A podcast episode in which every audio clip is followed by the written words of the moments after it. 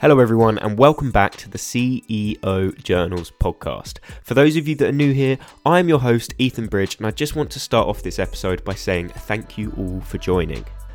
COVID-19, a term that we've all had to become far too familiar with over the past couple of months. We know it's affecting both individuals and businesses around the globe.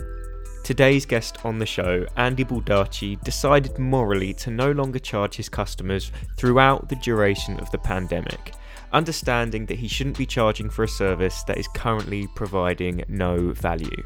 His company revenue currently stands at $0, something that definitely wasn't forecasted. We delve into how he is making the best of this difficult and frankly unusual situation. From professional poker player to the owner of a software company, Andy has an interesting story behind how he acquired SaberSim, a software that offers daily sports projections and lineup builders for the MLB, NFL, NBA, NHL, and golf. Being from the UK, the fantasy sports scene in America was fascinating to learn about. I had no idea how passionate everyone was, and I had no idea how much money could actually be at stake. I can't wait for you all to hear what Andy has to say, so without any further ado, let's dive straight into today's episode. Enjoy. Hello everyone and welcome back to CEO Journals. I am super excited for today's episode because we have Andy Baldacci on the show. Andy, how are you doing today? I'm doing well. You got the name right, so we're off to a good start. But yeah, I'm doing well, all things considered. We're talking in mid-April 2020, so it's kind of a weird time where it's almost a month into practical lockdown for both of us, so kind of adjusting. Yeah. But all things considered, it could definitely be a lot worse for us, so I feel fortunate for that at least.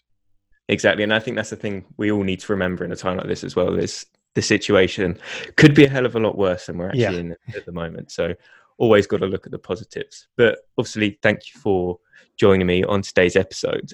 And for the listeners that don't know who you are, would you mind just giving us a quick 60-second introduction of who you are and what you do, please? Yeah, I would assume most don't know who I am. But yeah, my name is Andy Baldacci. I'm the CEO of SaberSim, and we create tools to help people win more money at daily fantasy sports.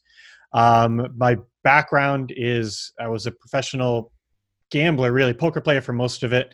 But for about a decade, kind of slowly made my way into the startup world on the marketing side of things. And then about 18 months ago with a few partners, purchased SaberSim. And I've been running that full time for a little over a year now, I guess. Yeah. And so that's kind of the condensed version, but there's a lot we can unpack if you want to dig into any of it though. Of course I do. And that's basically what this podcast episode is going to be about. And I can't wait to talk to you about SaberSim because I find the whole sort of fantasy sports thing over there in America fascinating because you're all crazy for it, aren't you? So I don't understand it. We don't have the same enthusiasm over here in the UK. We have somewhat with the football, soccer, But, right. But not to the same extent. So to find out what you do about that and how you start that business, I cannot wait to talk about it. But the way I like to start all my episodes is to sort of throw it back with my guests and ask them about their time at school, just to give the listeners a bit of a background to how you were back then. So let's focus on a 14-year-old version of yourself. Oh. How were you at that time? Were you the class clown, bang average student, or were you just straight A, smashing every single exam out of the park? 14 was kind of a weird time, but it was like, yeah, it's like at that point, I guess, entering high school in the US, didn't like school, didn't want to be there. I did fine in terms of grades, but it was just never a priority. I don't know if I would say like I was entrepreneurial at that time really, but I just knew that the more traditional path of things wasn't for me at all. And it was just like, that was really the age where I just started getting very kind of frustrated with it because it was like, all right, like I'm taking all these classes that I don't care about. I don't want to be here. I don't really have any say in any of this. Mm-hmm. And so, I mean, to kind of stay out of trouble, like I still did fine in class, but it was always sort of daydreaming about different business ideas, different things to do, just reading different books, just kind of studying and learning on my own, because I just didn't frankly care a ton about what I was learning in the more traditional schooling. So that was kind of the start of really when I really kind of felt like, okay, like this isn't what I'm looking for. For sure. So did you go to college or university then, or did you sort of? I did. So yeah, I went to the university in my state, back in Maine, and it was better because I then had control over my classes, had a better group of friends that I was around and all of that. And that part of it was more enjoyable. But it really just like a couple of years in, kind of went back to the same thing where I was like, all right, like I don't care a ton about like these subjects. I bounced around from different major to major to figure out what I liked. And I liked different pieces of a bunch of them, from psychology to philosophy to political science. But like at the end of it, it was like, okay, like I still have a couple more years of any of these to finish. And that just seemed horrible to me. So I actually dropped out at one point and moved to Thailand to play poker full time. That was when I was making more and more money just playing online poker. And that made it just harder to care as much about university. And so I was in Thailand for probably about 6 months, and realized that school wasn't so bad. I kind of started missing friends and that sort of thing. So I wasn't going back necessarily for the prospect of a degree to get me a job, because at that time I was getting more and more serious about poker and considered myself a professional then. And that was kind of the path I was going on, is like, I'm going to have this, let's just go back and I'll enjoy myself a bit more and finish university to make my parents happy for the most part. For sure. So being a professional poker player then, let's talk a little bit about that, because I suppose at a young age, if I went and told my parents that I wanted to be a professional poker player, they'd go ballistic, not because they wouldn't support what I was doing. They'd just be like, that's, come on, gambling? Yeah. Are you sure that's the right route? So how did that go for you? And obviously you were clearly quite successful at it. So yeah, they weren't, I mean, in the very beginning, they weren't excited about it by any means. Cause I remember I worked at, I don't think you have them in the UK, but like Best Buy, it's just like an electronics store. I worked there in high school, and it was like my last year of high school, I quit that job because I was making enough from poker where it just like wasn't close between the two things. One was like a minimum wage job where I was making maybe like, I don't know, like $9 or $10 an hour, something like that. And in poker I was doing much better. So I quit. And that was like the first kind of talk with them about that, where I was like, okay, like if you're going to do this, like you have to do this. You have to make this work. Like we're not going to give you money. Like it's all on you at this point. And really from that point on, like I made it work. And so the first couple of years, they weren't, again, like excited about it, but I wasn't asking them for money. I was making it work. Yeah. I was kind of paying my own way. And so there wasn't a lot they could do.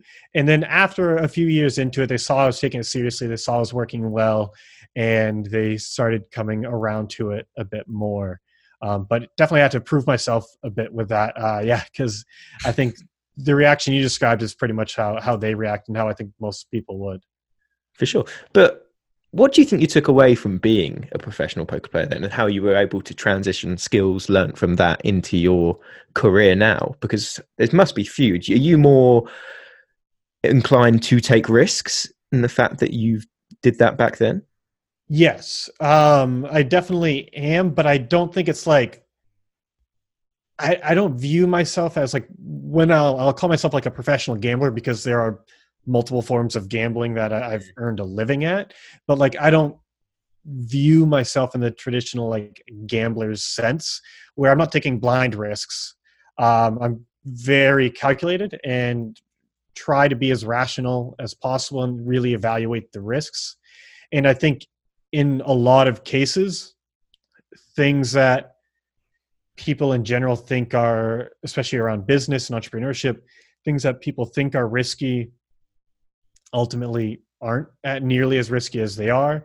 And I think a lot of actions that people take without looking at the risks are probably much riskier than they actually think they are. So it kind of goes both ways, where I feel like my biggest asset that I gained from that background was really just being able to better dissect the true risk of a situation and be as rational as possible about kind of that side of it, and trying not to let emotion sway me too much. But yeah. That's kind of, I think, the biggest takeaway I got from that. For sure. So why did you stop then? Because I mean, there is this period of time between what you do now and the fact that you worked at Hubstaff, you were a consultant, and you worked at Groove. So why did you stop playing poker and then sort of transition into what people would consider, I'm not putting a downer on gambling here, but more of a proper job. I'm going to put proper in inverted commas, because I mean, if you earn money from it, you can consider anything a proper job, right? But this is what your day-to-day person would look at and go, oh, okay.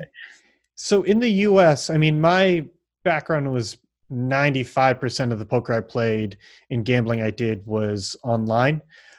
In the US, it was kind of in a gray area legally. There were no concerns about playing, but the sites that I was playing on often weren't licensed, and there was just a lot of uncertainty around that. And so just over the years, I was kind of hoping that things would get clarified more and that the sites would be more above board. It would just be easier to play. But it just actually went the other way, where it got harder and harder to play. And the biggest piece of that was there were fewer, you had to really want to play to be able to play online poker in the US. It wasn't as easy as just taking out your credit card and making a deposit. You had to kind of find some different sites, and sometimes your card would get declined, and just, it was not an easy process. And so that made the games a lot harder. And so just over the years, my income kind of plateaued, and I find myself having to play more just to maintain that.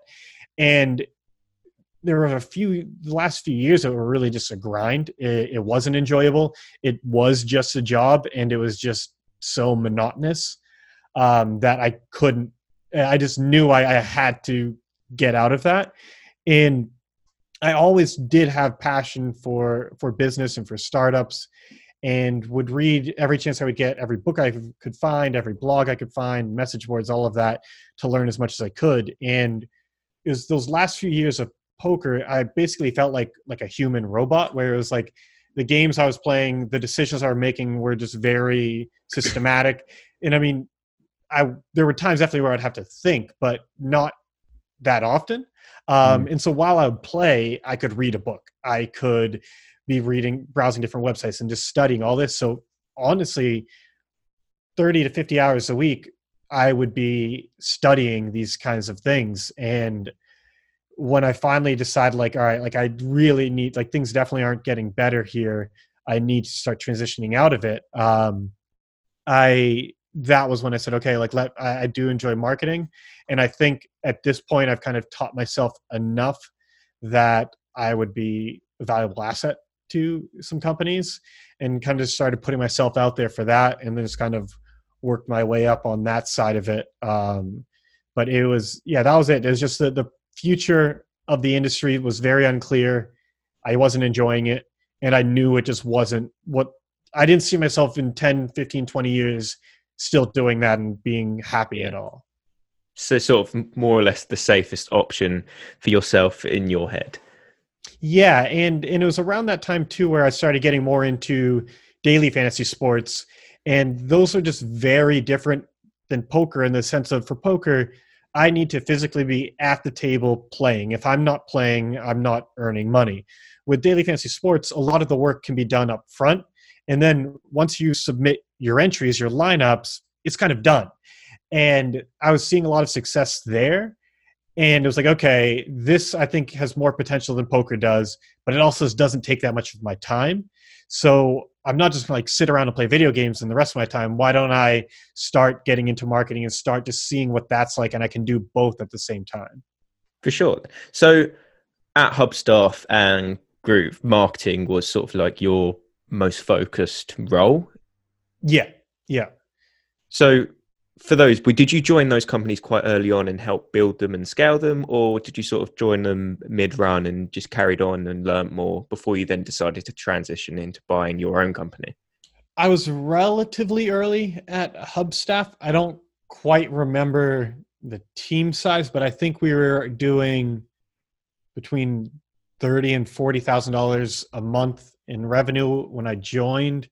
And when I left, we were closer to $200,000 a month in revenue. So I was definitely in the earlier days there. When I joined Groove, that was basically joined like at a plateau point for that company. And it's funny. It's like we were at a weird transition spot where is basically rethinking the entire product and releasing an entirely new product that took a couple of years to get ready. And so behind the scenes, I was working on a lot of the marketing, getting things ready for that launch. But then the opportunity to buy SaberSim came up. And so I kind of done all of a lot of the behind the scenes work for this launch, but then wasn't actually able to be there to see it through. And so it was a little bit bittersweet in that sense the entire team was working so hard behind the scenes. And then when it was finally ready to get going public, I left. They were both at very different times in the company's journeys. And I learned a lot kind of seeing companies at different parts of those journeys. But I suppose what you learned there as well, especially in marketing, now having a software business is probably one of the most valuable skills you could possess, in the fact that you've literally got this same product that's going to be shipped out to everyone. Mm-hmm. And you've basically just got to get it in front of them and realize that they need it. Because I mean, as you say, there's enough people out there that do play these fantasy sports in America that they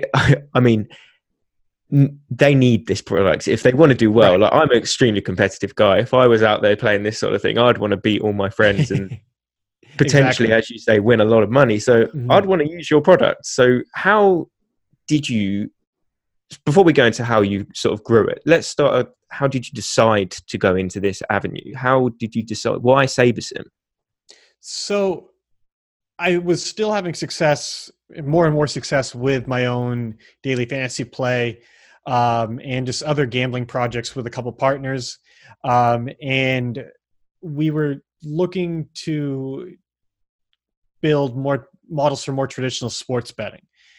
And to do that, we needed more data to train those models and just basically that's what comes down to is the more data you have within reason, the better structure it is, this and that, like the more of an edge you can find in those markets. And SaberSim is a company we had been aware of through our daily fantasy sports play. And they take a different approach than most of the sites. Most of the sites kind of have a black box when they come up with their projections. And the projections just say, here's how we expect each of these players to perform in this game. And they don't really talk much about their process. Some are better than others, but you don't really know what's going in behind the scenes. Whereas at SaberSim, what Matt, the guy who started the company, did was he built these simulators that would simulate every single game, play-by-play, thousands of times, and use that data to project how each player would perform. And from that, you could see not just like the average outcome, but just the entire range of outcomes. And that's just super valuable when evaluating odds for a bet. And so long story short, we were aware of SaberSim, aware of what Matt was doing there, and knew that behind the scenes somewhere he had data that we thought would be helpful for us to build our models. I reached out to him about potentially buying that data.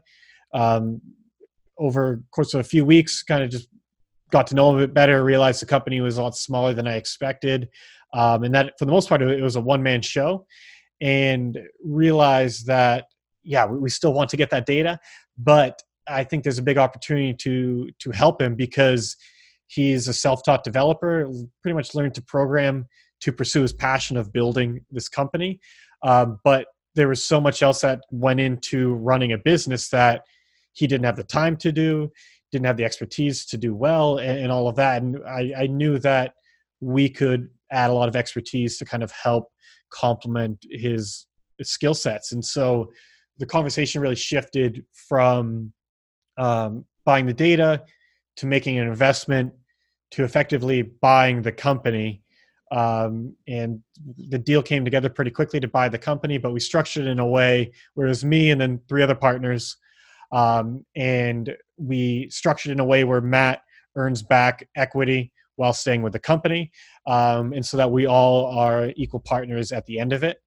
And so that was kind of how that came about, where it was just seeing, okay, this company is different. His approach to things jives with how we think about things. And we just see pretty clearly how we could add value to this. And he agreed, and that's why we were able to come to terms relatively quickly on it. For sure. So with there being five of you, including Matt, how did that work out at first? Was there a lot of conflict in decisions, or was it all? Yeah. So basically, it's the other three partners are, I wouldn't call them silent partners, because they all have skills that complement the rest of us and fill out the team, but they are not working full time in the business. Two of them play daily fantasy sports full time. And just have their own investments in other projects they're working on. The third runs a hedge fund full time on top of his daily fantasy sports play. It's like, this is something where they only have limited amounts of time, and they advise when they're able to in the areas that like they can add the most value.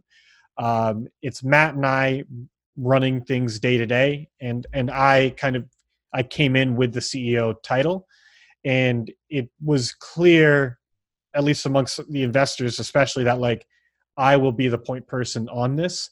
And there's definitely discussions, but on the day to day, they are more hands off on things. If there are bigger picture things I have questions about or want to discuss about, they're great to bounce ideas off of.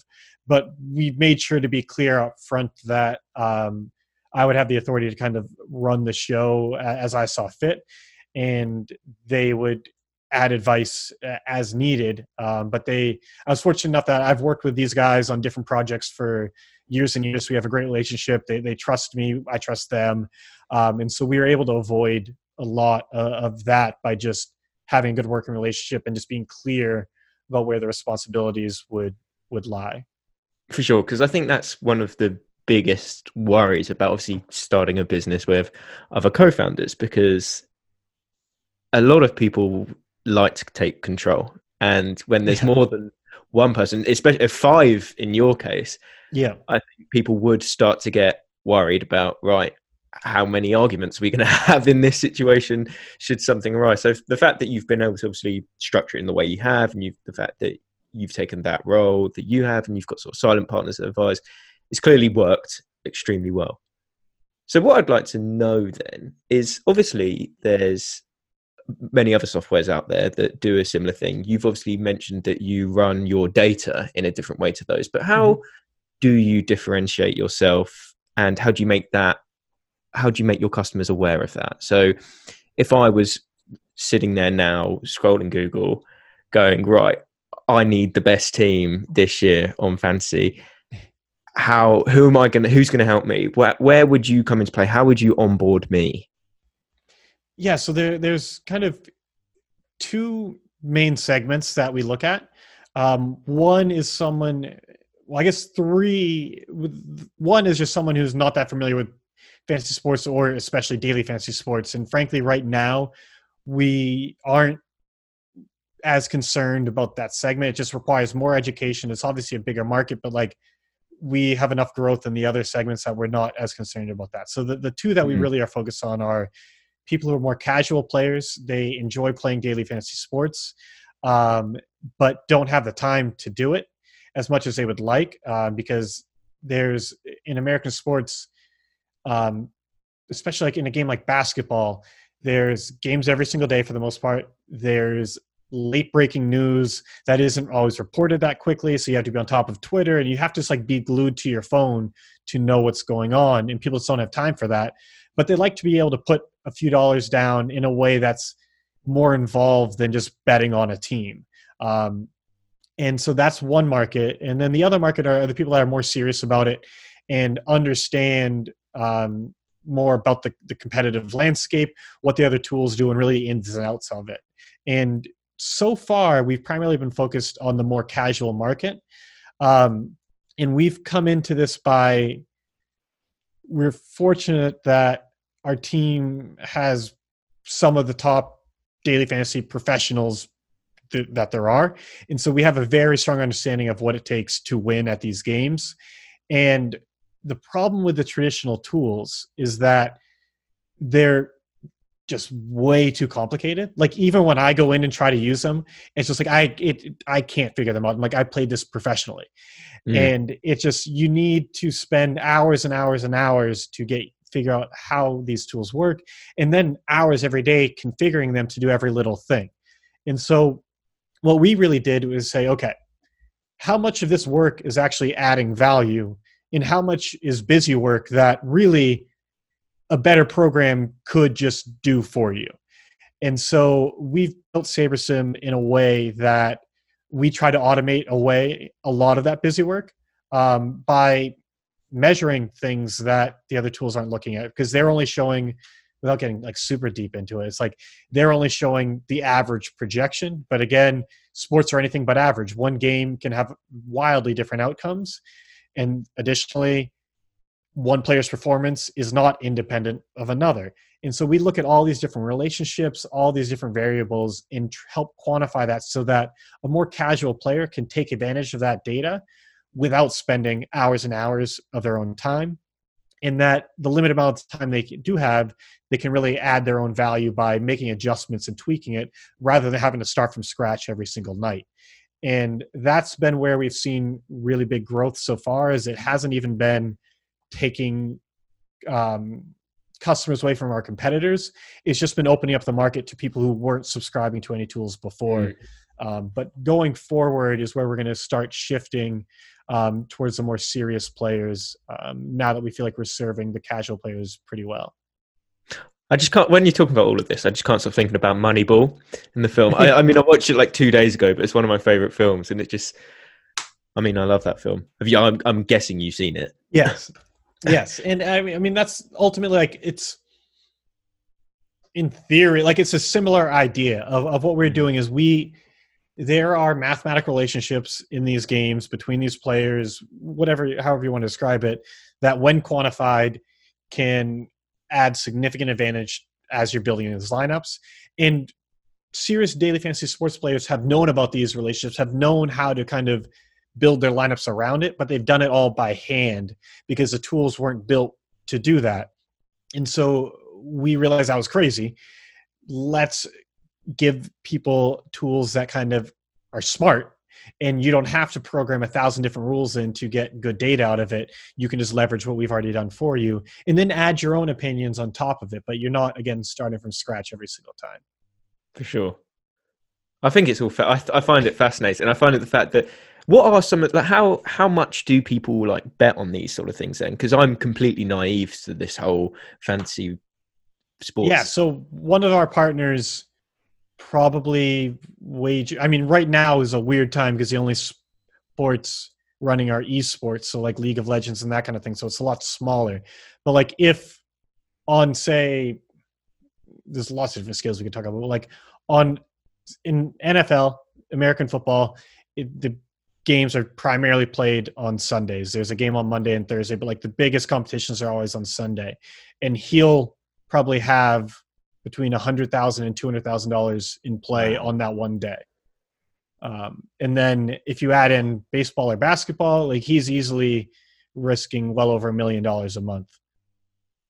But he's also like one of the top, I would guess, 5 players in the world. So that's like the true peak of it.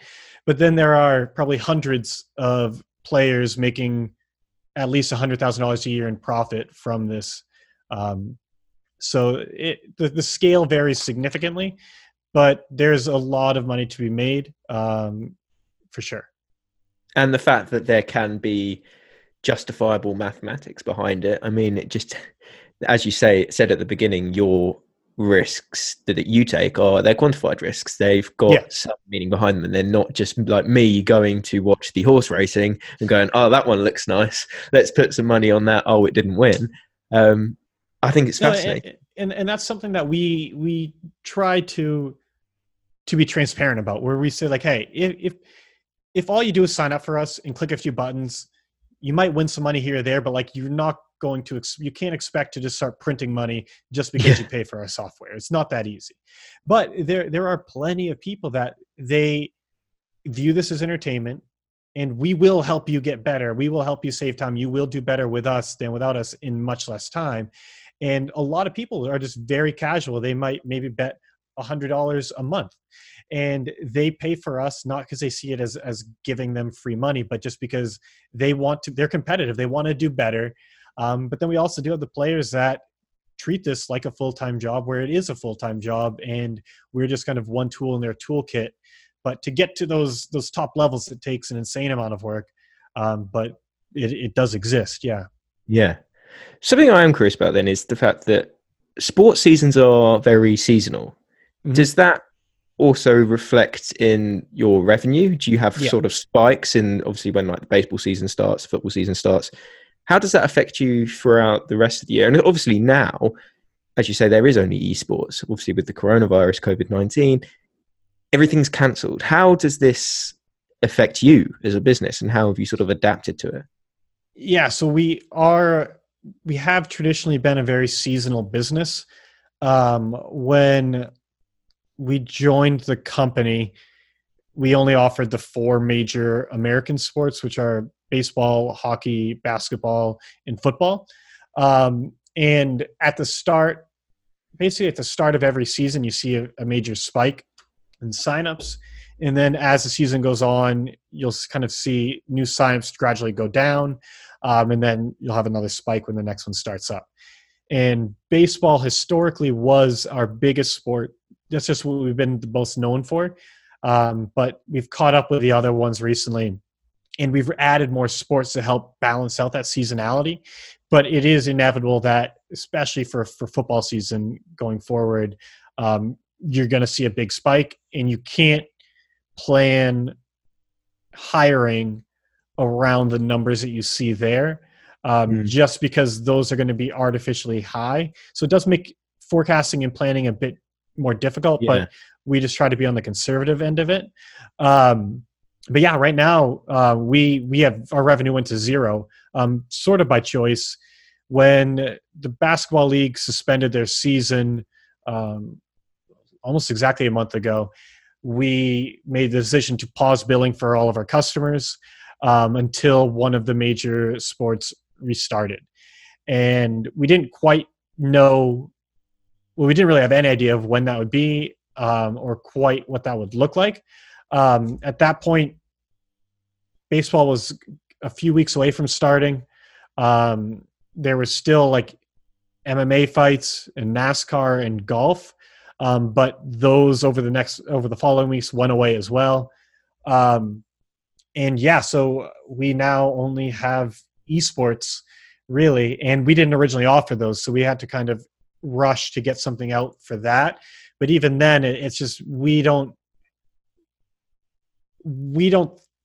our customers aren't paying us just for these small kind of random contests, and so we're not charging for this, and really just wanted to put something out there to keep people engaged with it, and kind of just see how that goes. But yeah, it definitely was a unexpected outcome of just getting ready, gearing up for our biggest season, and then going to zero instead. Yeah. So what have you sort of done to make the best of the situation? Are you still like encouraging signups, and the fact that you can then obviously get emails and sort of have people test the system, so when the sports seasons do restart, you can basically just get people up and running, off they go? How are you trying to make the best of the situation? Yeah, so I still remember like when the NBA suspended, I got on a call with the other partners and basically like, look, like we have no idea how long this is going to last. We're I don't think it's right to continue billing people in the meantime. We had just hired another full-time developer, and he was getting onboarded, and we didn't really want to lose that momentum, and we really were in a good path for making progress. And so we made the decision to add a good chunk of money in cash to our bank accounts for the company to make sure that we could get through until the end of the summer at the very least without making any layoffs, and really just decided to not change anything in terms of our plans for development.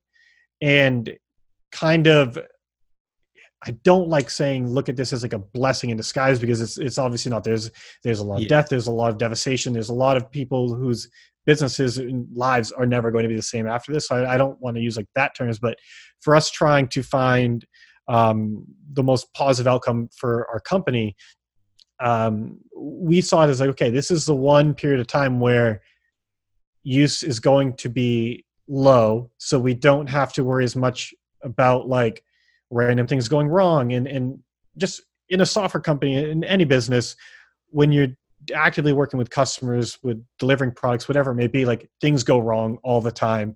And it takes a ton of your focus to respond to those, to fix that, to deal with it. And right now we're saying, okay, like we don't have those worries. We don't have customer support requests coming in. We don't have bug notices coming in. We don't have all this noise distracting us. So we really can focus to kind of not just continue the path, but really move faster than we otherwise would have been able to do. And that's what we've done. But to me, it's one of those calculated risks where it, like talking to some people, they're like, wow, like this is like, it hasn't, it's frustrated me, but I'm not stressed by that, by like the financial ramifications. Cause to me, it's like, assuming things return to some level of normalcy at some point in the relatively near future, we'll be okay and we'll come out of this in a strong position. And it does suck that yeah, it costs us more money to get there and we don't have revenue in the meantime, but like this is to me just like objectively the right decision. Mm. And I'm glad that my partners have a similar mindset where instead of worrying, like we're doing what we can to keep costs under control during this and all of that, but like we're more focused on growth. And that's kind of where we found ourselves now. Yeah. I think that's obviously the best thing as well. As you say, things can be much worse than they are right now. Like I'm saying this to my family the other day, we've all still got our jobs. We're all still earning money. There are those people out there that have no income whatsoever at the moment. So we have no real reason to complain. As long as we've still got something and we can still work on something, you're obviously making the best of the situation you're in. We should be thankful for what we have. Yeah, exactly. And it's, I what is the most difficult part for me is the uncertainty of just like not knowing when things will turn, when sports will come back in some regard. And that's been difficult because it's just hard to make rational decisions when like the biggest variable, you don't know what it is. Yeah. And I suppose it'd even still be okay for you guys as if they brought back the sports again, but then just have no crowds like they were doing. And that's what we expect is to happen. I mean, I have no idea when, but yeah, I would expect that because at the end of the day, these are massive multi-billion-dollar a year businesses. They are working around the clock to try to find a way to safely come back. And I'm confident that they'll be able to find something that works.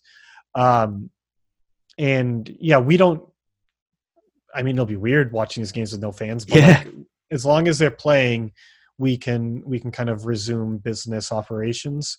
It's just getting to that point. For sure.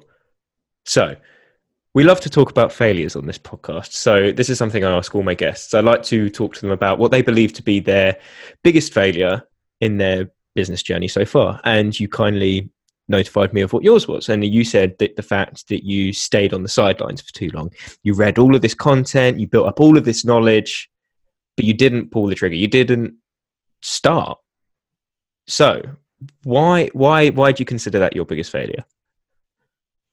I mean, I think as I've gotten more hands-on with business, and especially with SaberSim, obviously, but just at every step of the way, by the time I jumped in to any of these decisions, like, oh, I could have done this much earlier. Not that it would have been easy, not that it wasn't valuable to learn what I learned and study and get ready for it and all of this and that, but like, I learned so much faster on the job or in whatever situation it was that I was dealing with. And a lot of times what would happen for me is kind of, I would wait until something sort of forced me to act, where it was just like super clear that, okay, poker is not getting any better. I'm tired of this. Like, I'm going to go crazy if I keep playing. I need to do something different.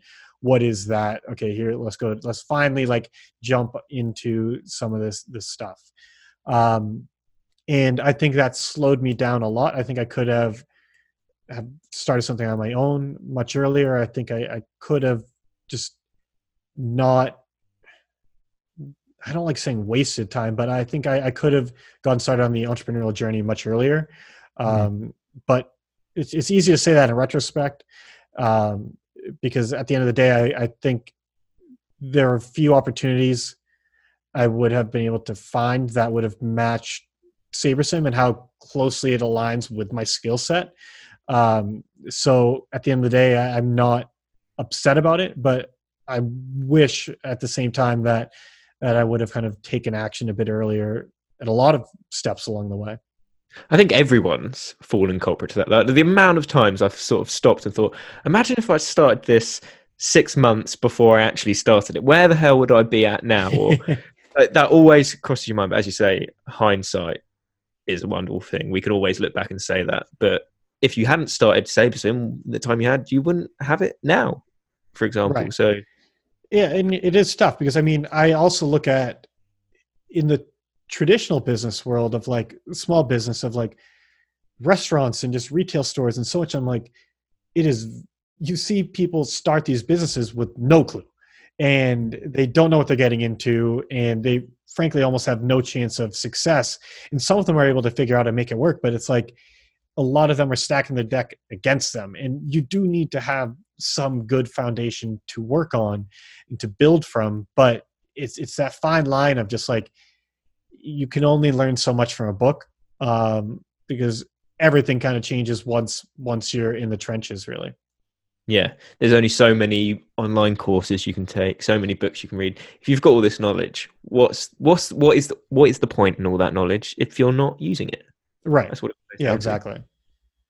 Bussy, thank you for sharing that. I know people don't like to talk about their failures, but it's what I like to talk about. It's a weird one because it's not like I made this decision and something bad happened. Yeah. It was more, and like plenty of those things happen, but none of them stick out a ton to me, because oftentimes, like, given my lack of action in the past, it was a failure that spurred me into action that got me to like make the good decisions.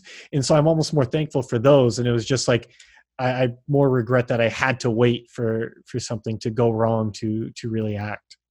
For sure. And that's also why I sort of say, I don't really believe there is such thing as failure, in the essence that with a failure comes a lesson learned. And if you've learned something, can you really consider it a failure? Because at the end of the day, something good has come from it. So yeah, depends what aspects you look at it. But that does round up the main bulk of the episode. But as I mentioned before we started, I like to finish every single show with a final five, a quick 5 questions I round off every single episode with. So if you have listened to one of my episodes, you could have been prepared for these. I don't know if you have. I'm not going to hold you to it if you haven't, but they are the same in every episode. So for question number 1. Who is the first person that comes to mind when I say the word successful? Oh. See, I didn't prepare for these. Yeah, so they will be truly off the cuff. I'm going to go with this. So, okay, I'll go with Jason Cohen, and he's not necessarily the most well-known entrepreneur out there, but he is super impressive to me. He most recently founded WP Engine, which is a major hosting company for WordPress sites. But before that, he founded I think, three multi-million-dollar businesses. And he's just very well-known in kind of the bootstrap, self-funded world. And he gave a great talk on just starting a software company at a conference called MicroConf. And if you just Google Jason Cohen, MicroConf on YouTube, I guess not Google it, but YouTube it, you can find that talk and see why I think he's so impressive. Amazing. I like it when people pull out these less well-known names, because it obviously gives me then something to research and go and look at, because I like asking these questions because I find it interesting on who people look up to. And I like the fact that you haven't prepared and that it's off the cuff as well. Much more natural. Number two then, what's the best investment you've ever made? So this can be time, money, energy, or just simply an Amazon purchase. I mean, the literal best investment is definitely SaberSim, and it's not close. But beyond that, it's tough. Because the like kind of cliche answer is investing in yourself and in education and learning. And I agree with that. I think though the best investment for me beyond those things is just in cultivating like deep friendships and partnerships with people I respect.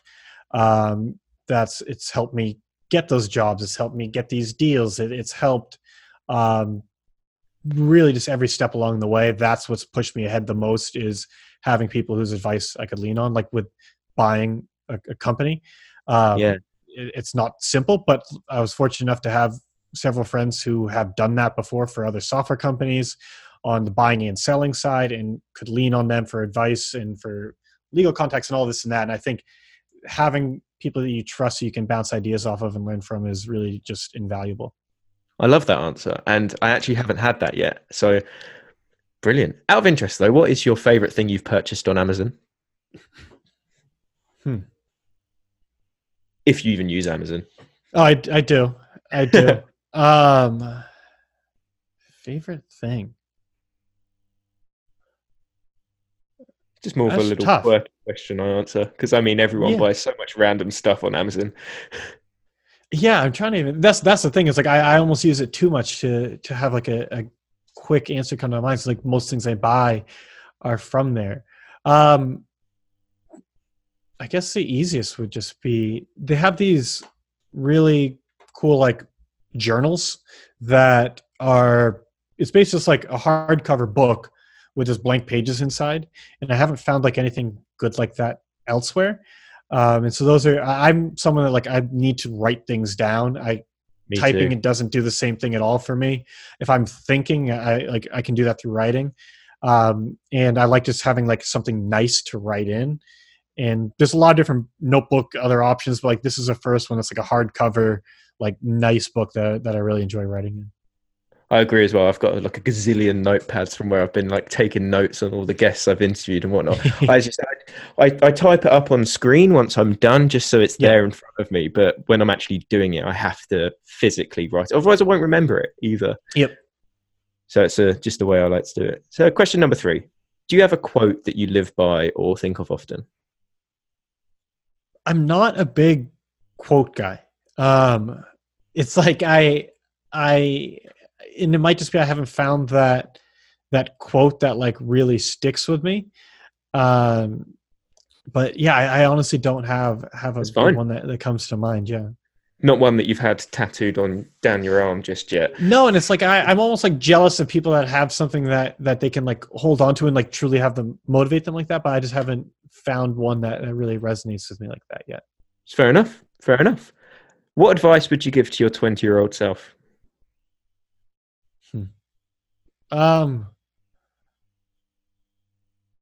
Probably quit poker earlier. Probably, I guess there's lots of different things, but I think just outside of that, it would be just like take more risks when it comes to getting into entrepreneurship, stop sitting on the sideline really. Yeah. So you mentioned quitting poker a bit sooner. Did you just find yourself sort of clinging on to it in the end? In the fact that even at the end, like it was a good living. And it just, I didn't enjoy it. And it was just very clear that like, it's not getting better. This isn't like, I can't expect the outcome of this in 5 years to be better than it is today. And I just think being, whether you're in like a dead end job or whatever, like that's effectively what it was. And it just was clear that like that gave me a ton of freedom. It gave me financial security. It gave me a lot of things, but like it wasn't going to get me to that next level. And I wish I would have kind of accepted that earlier. But at the end of the day, like it effectively was easy in that it was easy to stay with it because change is always hard. For sure. Final question of the episode then. And I do apologize. It's a morbid way to end the episode. And I do always end the episode on a downer question, which I don't like doing, but it's a really interesting question that I get interesting answers to. And it's, are you afraid of dying? Yeah, definitely. Any particular reason why? What scares you? I think a lot of it is just like, I don't feel like I've achieved the level of success that I should. And I feel now that like, I'm more confident that I'm on the path that will get me there. But it's still just like some connection to ego where like knowing that I'll get there if I keep going on this path is one thing, but I feel like I actually have to get there. And yeah, dying before that would suck, I guess. Like I am exactly the same. But that's all I have for you today. So Andy, thank you very, very much for joining me on this episode. It's been incredible and you've answered everything I needed to know. And I'm fascinated about the fantasy sports game, and I don't want to get into it because I don't want to lose too much of my money. I think I'm going to have to look a little more into it. But obviously, thank you for joining me. Where can my listeners follow up with you? Where can they find you? What have you got going on at the moment? Yeah, so I literally have a Twitter account, but I don't really use it. I especially now, I try to have like a bit of a social media diet where it just can be an influx of just a lot of negativity and just a lot of stuff that I can't act on. And it's just too much. So the best place to reach out to me is probably on LinkedIn. If you just search for Andy Baldacci, I'm guessing you'll find me. I also host my own podcast, The Effective Founders Show. And if you're interested in any of these topics, that's definitely another spot to check out.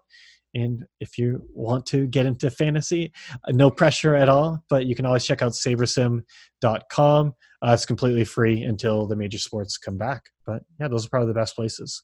Amazing. And for the listeners, I will leave those in the show notes below. I know that's a massive things to remember. So simply just scroll down and all the links you'll need to find will just be there. So scroll down and check them out. But Andy, once again, thank you so much for your time. And listeners, thank you so much for listening to this episode of CEO Journals. Thanks, Ethan.